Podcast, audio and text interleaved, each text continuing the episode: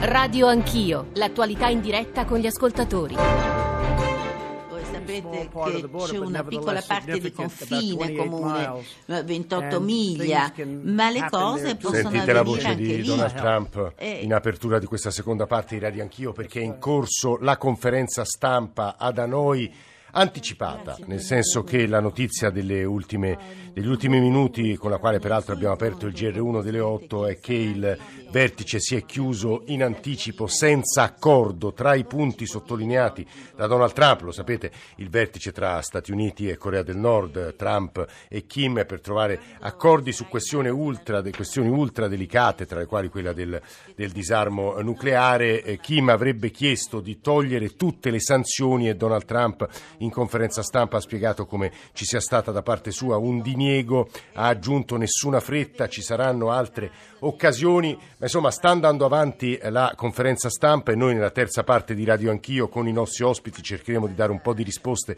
alle molte domande che si stanno affastellando adesso e che anche voi ascoltatori state ponendo. In realtà per fare un po' d'ordine, 8.37, Giorgio Zanchini al microfono, tornate con eh, Radio Anch'io, finora abbiamo parlato di economia, abbiamo parlato del giudizio della Commissione espresso ieri con il Country Report sull'Italia piuttosto severo, ne abbiamo discusso entrando nel merito e abbiamo sfiorato anche un argomento anch'esso molto molto delicato, che è quello dei risarcimenti ai eh, risparmiatori truffati o non truffati nei fallimenti bancari. Mi riferisco in particolare a Cari Chieti, Banca Marche, Banca Etruria, Cari Ferrara, le banche venete, perché c'è stata una frase di ieri del ministro Tria che ha meritato grande attenzione da parte dei media e non soltanto, ha una sua importanza diciamo intrinseca al di là del rilievo che c'è sulla eh, stampa. Noi di questo adesso vorremmo parlare, ma anche raccogliere quello che voi ascoltatori ci state scrivendo e mandando 335 699 2949 sull'economia in generale alla luce di quello che è stato detto nella prima parte della trasmissione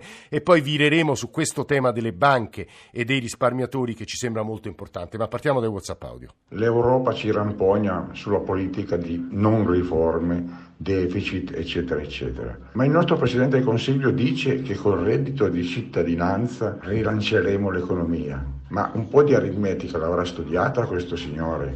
Con 4 miliardi pensa di rilanciare l'economia dell'Italia? Una riflessione, mi sembra che le stime dell'Unione Europea sulla crescita siano fasulle, ci hanno portato con le ultime politiche a questa recessione, eh, escluso la, la Germania, e che la Germania va a mettere tutta alla fame per spadroneggiare, è una vergogna.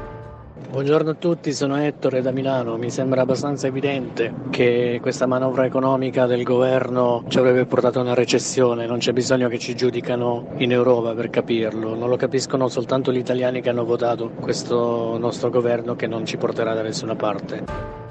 L'Unione Europea basa le sue politiche sull'analisi degli indicatori economici. Gli indicatori economici non sono l'economia reale, segnano il termometro della finanza e degli umori dei mercati. La gente normale, 60 e passa milioni di persone in Italia e 320 milioni e passa in Europa, vivono di economia reale, di lavoro e di quant'altro. Sono collegate sì, ma l'economia reale che bisogna guardare, non gli indicatori. Gli indicatori sono soltanto dei numeri. Li abbiamo provati tutti i governi, da destra, a sinistra, al centro. C'era molta speranza nel movimento, anche se molti sapevano che quando è il momento poi di governare bisogna veramente farlo. Insomma, queste riforme che questo Paese aspetta veramente da credo 30 anni e anche questo governo non riesce a fare le riforme principali che sono la riforma sulla giustizia, una seria lotta all'evasione fiscale, soprattutto lo spreco del denaro pubblico. Per ricordare che quel famoso 10% che detiene la metà ricchezza paese, questi ultimi anni loro si sono arricchiti. Quindi chiamatela patrimoniale, chiamatela come volete, ma è giunto veramente il momento di andare a prendere i soldi da chi li ha fatti in questi anni. C'è anche Luigi dall'Aquila che è collegato con noi. Luigi, buongiorno. Buongiorno. Ci dica. Allora, io volevo parlare un attimo del sistema del bail-in Sì. perché è presente in tutta Europa, Sì. però diventa un problema solo per, la- per l'Italia. Eh, questo è un po' è vero, eh, i giornali lo scrivono, ma adesso con i nostri colleghi e gli esperti proveremo a approfondire proprio questo punto. Vada avanti. Eh, secondo me la cosa dipende innanzitutto dal sistema bancario che, come ho scritto nel messaggio prima, è farraginoso, spezzettato e implicato. Farraginoso perché le banche italiane non sono patrimonialmente dotate. Spezzettato perché ce ne sono una montagna, soltanto quelle del risarcimento che ha citato lei poc'anzi. Sì. riguardano una quindicina di banche in tutto, no? tra, tra, le varie cose, quindi sì. sono troppe le banche esistenti. Perché sono troppe? Perché per lo più sono espressione di potentati locali o di potentati politici, quindi voglio dire serve spezzettarle per avere più voci in capitolo. Ah, anche se la situazione negli ultimi anni eh, credo sia migliorata, eh, Luigi, questo sì, ci sì, dicono, certo, sì. C'è, un'inversione, c'è un'inversione di tendenza, però nonostante tutto rimane un sistema oltremodo, come dire, eh, localizzato. Io, io conto alcune soltanto nel mio territorio, tre o quattro banche popolari e 4-5 banche di credito cooperativo, mm, mm, ognuna mm. piccola, ognuna con una utenza troppo ristretta per poter avere una solidità patrimoniale. Questo e poi il, sì. il, terzo aspetto è che le banche italiane sono implicate, cioè sono implicate spesso e volentieri in operazioni al limite se non del tutto illegali, ma al limite della legalità. E in parte questo è emerso in questi anni, c'è già stata una commissione eh, parlamentare sulle banche, quella guidata da eh, Casini, adesso ne è nata un'altra che ancora deve cominciare i suoi lavori e quale, sui quali lavori eh, la eh, maggioranza giallo-verde ripone grandi speranze, insomma vedremo come andranno avanti le cose. Tra poco tra l'altro sarà con noi eh, il sottosegretario all'economia Alessio Villarosa del Movimento 5 Stelle che si sta occupando del decreto per il risarcimento dei eh, risparmiatori truffati e credo sia molto importante quello che lui ci dirà, però prima va inquadrato perché gli ascoltatori, ma anche il sottoscritto, vanno aiutati a capire che cosa è accaduto, quanto è significativa la frase frase di ieri del ministro eh, Tria e che cosa sta accadendo al decreto per, come dicevo, il risarcimento dei truffati. Chi ha seguito le vicende bancarie dei fallimenti e dei risarcimenti da tanto tempo sul giornale è Camilla Conti. Camilla, buongiorno e benvenuta. Buongiorno a voi, grazie. Puoi, puoi, raccontarci anzitutto quali sono le novità significative delle ultime ore, a tuo avviso, naturalmente? Beh, la novità diciamo, di cronaca è sicuramente la dichiarazione del ministro Tria che ieri durante la, la commissione al Senato ha lanciato una bomba, tra virgolette. Camilla, se ti, se ti puoi spostare perché la linea è un po' disturbata, sì, prova. Mi sentite adesso? È un po' meglio. Ok. Dicevo, la novità di cronaca diciamo, di oggi, che poi appunto uno può leggere sui giornali, sono le dichiarazioni del ministro Tria che ieri in Senato ha lanciato una bomba. Cioè lui ha detto a un certo punto, interloquendo con Patuelli, che è il presidente dell'ABI, che la Germania ci ha ricattati per le banche, cioè che avrebbe ricattato il, il suo, uno dei suoi predecessori, cioè Saccomanni, ex ministro del Tesoro, a piegarsi sulle norme del Belin, altrimenti eh, avrebbero diffuso in Europa la notizia che il nostro sistema bancario stava per fallire. E questa è una bomba su cui poi il ministro in tarda serata ha fatto sì, diciamo un po' retromarcia, ha aggiustato il tiro. È chiaro che si va a inserire nelle trattative che sono in corso appunto sul, sui rimborsi dei risparmiatori truffati e su questo decreto che ancora non arriva perché comunque sono passati eh, Camilla ora spieghiamo agli ascoltatori eh, appunto il decreto che cosa prevederebbe e perché ci sono difficoltà nei rapporti con eh, la Commissione europea. C'è un altro do- chiarimento che dobbiamo agli ascoltatori una spiegazione sul bail-in. Perché colpisce ha colpito in particolare l'Italia e perché in quella complicatissima riunione nella quale appunto l'Italia e il ministro Saccomanni sarebbero stati messi in minoranza però l'Italia era isolata Camilla perché in quel particolare momento, ci riferiamo al 2013, eh, la situazione italiana era decisamente critica, il sistema bancario era in difficoltà. Eh, ricordiamoci che c'erano appunto la Popolare di Vicenza, le quattro poi salvate, Truria, Cariferrare e Carichieti e comunque era un contesto eh, in cui tra l'altro ricordo ai tempi eh, sia Banca Italia sia la stessa ABI, cioè l'Associazione delle Banche, continuava a dire va tutto bene, il sistema è solido e in realtà il sistema tanto solido non era. Quindi il bail-in, quando vengono, iniziano a essere applicate le, le nuove norme europee, si crea una, una specie di terremoto, perché la, essendo la situazione critica, eh, le norme del bail-in in caso di difficoltà, come poi in effetti è successo, eh, avrebbe comportato di andare a cercare nelle tasche. Il, il bail-in significa in sostanza, Camilla, correggimi se sbaglio, che invece di diciamo, addebitare a, al contribuente in generale il fallimento delle banche, vengono anzitutto fatti pagare al massimo, mi pare la misura può essere dell'8% del, dei termini totali, gli azionisti e gli obbligazionisti di secondo grado e sono loro che hanno perso i soldi e che accusano alcune banche di avergli venduto dei prodotti senza dire loro i rischi. Camilla. Esatto, sì, diciamo che il principio base è che nessun azionista, correntista o creditore debba sopportare perdite superiori a quelle che avrebbe in caso di liquidazione coatta amministrativa. Sì però il cosiddetto salvataggio interno poi eh, prevede che il prelievo forzoso non riguardi i depositi fino a 100.000 euro né i patrimoni dei clienti, cioè le azioni, obbligazioni e titoli di fondi che la banca è in gestione. E poi la, la, la nuova direttiva europea chiamata DRRD sì. eh, prevede inoltre la, che la responsabilità gravi solo sui soggetti che abbiano avuto un rapporto diretto con l'ente. In questo mm. modo non vengono non colpiti diciamo, le persone che non. Eh, ma il principio esatto. in sé è giusto o no, a tuo avviso? Il principio in sé è giusto, assolutamente giusto. Il problema lì eh, sono state anche le regole, diciamo i, i, dettagli con cui questo principio è stato applicato. Perché L'Unione Europea eh, doveva prevedere anche un'unione bancaria europea che ancora di fatto non c'è. Cioè c'è un sistema del credito a livello europeo che è totalmente, eh, diciamo, non solo frammentato, perché come diceva un, un, vostro ascoltatore prima, sono tantissime ancora le banche, infatti la BCE chiede di fare fusioni, aggregazioni, di sposarsi, sì, sì. di avere matrimoni, ma soprattutto sono banche completamente diverse, con una storia completamente diversa. Io penso dalle Landesbanken tedesche hanno una storia completamente diversa dalle nostre piccole banche dove c'erano dentro le fondazioni, penso al Monte dei Paschi, con tutti i grovigli fra la politica e la finanza che ci sono stati in Italia. Quindi diciamo che il problema è secondo me è stato anche quello. Mm. Cioè Re, resta con noi Camilla perché vorremmo fare un paio di domande che a questo punto diventano urgenti, di attualità urgente, al sottosegretario certo. Villarosa, eh, sottosegretario all'economia, Movimento 5 Stelle, che ringraziamo per essere con noi stamane a Radio Anch'io. Sottosegretario, benvenuto, buongiorno.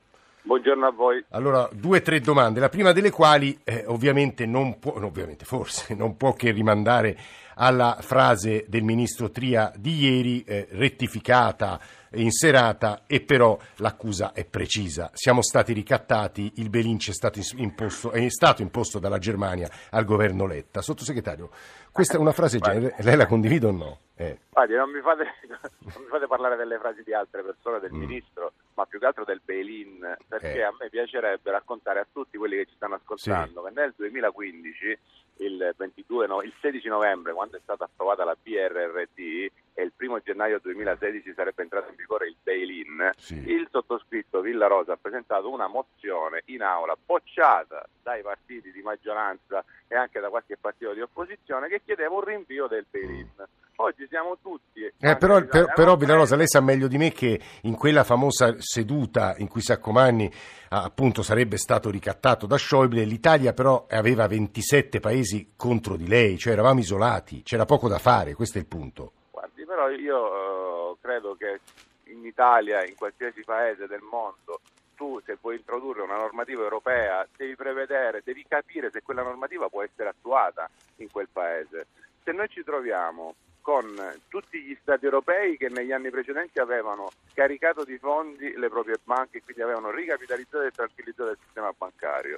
Avevamo banche troppo grandi che si sapeva già da prima. Cioè per noi si, sa, si, si, intuiva che sarebbe stato disastroso per noi, questo è il punto. Eh, eh, abbiamo presentato una mozione non perché siamo pazzi ma perché c'era una discussione abbastanza aperta anche in Italia in quel momento, erano in tanti anche economisti a spiegare al governo del, del momento che era assolutamente inattuabile. No, il, allora, il punto sul, sullo ieri, diciamo eh, anche alla luce delle sue parole, è chiaro. Sull'oggi c'è maretta tra i risparmiatori perché il decreto non arriva. Che succede, sottosegretario? Guardi, guardi il decreto attuativo sulle sul fondo di solidarietà che doveva aspettare anche agli azionisti gli, obbligazioni, gli obbligazionisti sì. più che altro delle Venete, anche azionisti, sì. eh, dopo due anni non ha visto luce. Eh. Noi ci troviamo a 26 giorni, 26 giorni di distanza dalla prima scadenza del primo decreto. Sì. Eh, abbiamo un'interlocuzione assolutamente pacifica con la Commissione oh. europea, ripeto perché non è né una lettera amministrativa né una pre-procedura di infrazione né una procedura di infrazione. Eh, Abbiamo inviato le risposte mm. eh, alle richieste di chiarimento, alle richieste di informazioni, anzi non di chiarimento è differente. E, e, a brevissimo, non voglio dare più una data perché sennò si, si gioca con eh, a brevissimo la data, eh. la data esatta. Guardi, Beh, il punto, spieghiamolo agli ascoltatori, eh, sottosegretario, ma poi Camilla Conti e Letizia Giorgiani ci aiuteranno. Il punto è che, eh, ricordiamo le parole di Luigi Di Maio, piaccia o non piaccia all'Unione Europea, noi i truffati li risarciremo, ci abbiamo messo un miliardo e mezzo. Il punto però è che non è possibile, dice l'Europa, risarcire tutti senza prima una, chiamiamola, verifica, perché c'è non quello... Non è vero, guardi, non è vero perché la stessa Commissione europea nella mm. lettera inviata, e avete degli stralci online, ho visto che non so come è possibile, ma ci sono degli stralci online, sì. nelle premesse della lettera spiega, anzi informa l'Italia che in questi casi tu puoi sicuramente mettere in piedi una procedura che prevede un giudizio arbitrale, sicuramente mettere in piedi una procedura che prevede un giudizio di un giudice, sì. sicuramente mettere in piedi una procedura che fissa dei criteri generali, sì. ed è il caso nostro, in caso di urgenza sociale, eh. ed è il caso nostro. Quindi noi abbiamo la stessa Commissione europea che ci informa che ci sono determinati casi. Ecco, urgenza sociale è il vostro caso, decine di migliaia di persone che si ritengono truffate, però ci sarà o no un, una, una, sindacabilità del singolo caso, appunto, scusi. Ci sarà no, o no? No, no, non c'è l'onere della prova, noi stiamo facendo una cosa storica. Non c'è l'onere della prova, questo lo ribadisce stiamo finalmente dando un indennizzo. Scusi, però se c'è il, il pollo che vuole, che, al quale dicono ti diamo il 20%, quello dice eh, eh, così sì. No, le regole sono uguali, no, mm. no, le regole mm. sono uguali per assolutamente, non esiste. Sono il 30% per gli azionisti e ripeto, noi siamo convinti che i fondi messi a disposizione garantiranno più del 30%, poi lo vedremo. E, se, e, e se la Commissione, l'ultima cosa, se la Commissione vi dice no, che fate? No, siamo stati molto chiari, noi siamo assolutamente convinti, in questo paese tutti sono convinti che questi cittadini sono stati truffati, questi cittadini vanno indennizzati e ci sono le ultime sentenze anche di Banca Etruria su bancarotta fraudolenta, e condanna a 5 anni per Fornasari, abbiamo una commissione d'inchiesta, abbiamo, stiamo Sottosegretario Villarosa, no, lei è stato molto chiaro, ha detto c'è una questione di urgenza sociale, noi non distingueremo, insomma questa è presto, ora non ha dato un termine preciso, però approveremo questo decreto. Grazie al sottosegretario Villarosa, Movimento Grazie 5 Stelle, sottosegretario all'economia. Camilla Conti, andrà tutto liscio, collega del giornale? Eh, io avrei avuto una domanda. Eh, se, se, se, non se n'è andata ancora, Villarosa, sì, va, va, vai okay, Camilla. Buongiorno, intanto eh. grazie. Buongiorno. No, ne approfitto, faccio, faccio, la giornalista in diretta, magari eh, giusto. qualche notizia in più. No, io avevo una domanda di carattere tecnico, perché sì. se non sbaglio il governo ha deciso di sopprimere l'arbitro per le controversie finanziarie che è istituito presso, presso la Consob. Eh, conferma che l'idea era di sostituirlo con un non meglio definito comitato dei nove che poi farà capo a via 20 settembre eh, c'è una commissione. Nella, nella, legge di bilancio, nella legge di bilancio okay. trovate la modalità, oddio anche questo decreto specifica le modalità di ammissione eh, e, e, spiega un po' cos'è la commissione tecnica, una commissione formata da nove, nove membri indipendenti, stiamo anche dicendo che eh, questi membri devono essere assolutamente indipendenti, potrebbero anche essere dei magistrati, potrebbero essere degli arbitri, potrebbero eh, essere... Eh, infatti, dovrebbero no, no, essere... alla seconda domanda, infatti, cioè sì. l'arbitro era costituito da 10 collegi sindacali in cui lavoravano 50. No, ma lì il problema non era l'arbitro, il problema... No, no, ah, mi scusi, mi, scusi, mi, scusi. Cioè, partendo dal presupposto che l'arbitro era costituito da 50 esperti che si riunivano due volte a settimana, quindi diciamo una potenza di fuoco che poteva valutare fino a 50.000 richieste all'anno, non pensa Corretto. che questi nove tecnici che verranno nominati e poi bisogna ancora capire come, da chi, su quali basi dovranno esaminare circa 300.000 casi siano un po' pochi. Sì, però, eh, sottosegretario, le, fa, le, chiedo una cortesia eh, e la chiedo anche a Camilla Conti, sì. prima che, vada, che, scappi via e si chiuda la trasmissione. Eh, raccogliamo anche il parere, perché dicevo certo. all'inizio c'è Maretta di Letizia Giorgiani, Presidente dell'Associazione Vittime del Salvabanche. Giorgiani, come vanno le cose? La stanno soddisfacendo le risposte del sottosegretario Villarosa, che ringraziamo anche per sottoporsi a questo, chiamiamolo fuoco di fila. Esatto. Giorgiani. Io in, innanzitutto ringrazio il sottosegretario Villarosa perché ci ha sempre messo la faccia, questo noi dobbiamo assolutamente rendergliene conto, perché anzi a nostro avviso è stato messo anche in un ruolo abbastanza scomodo, dobbiamo, do, dobbiamo riconoscerlo.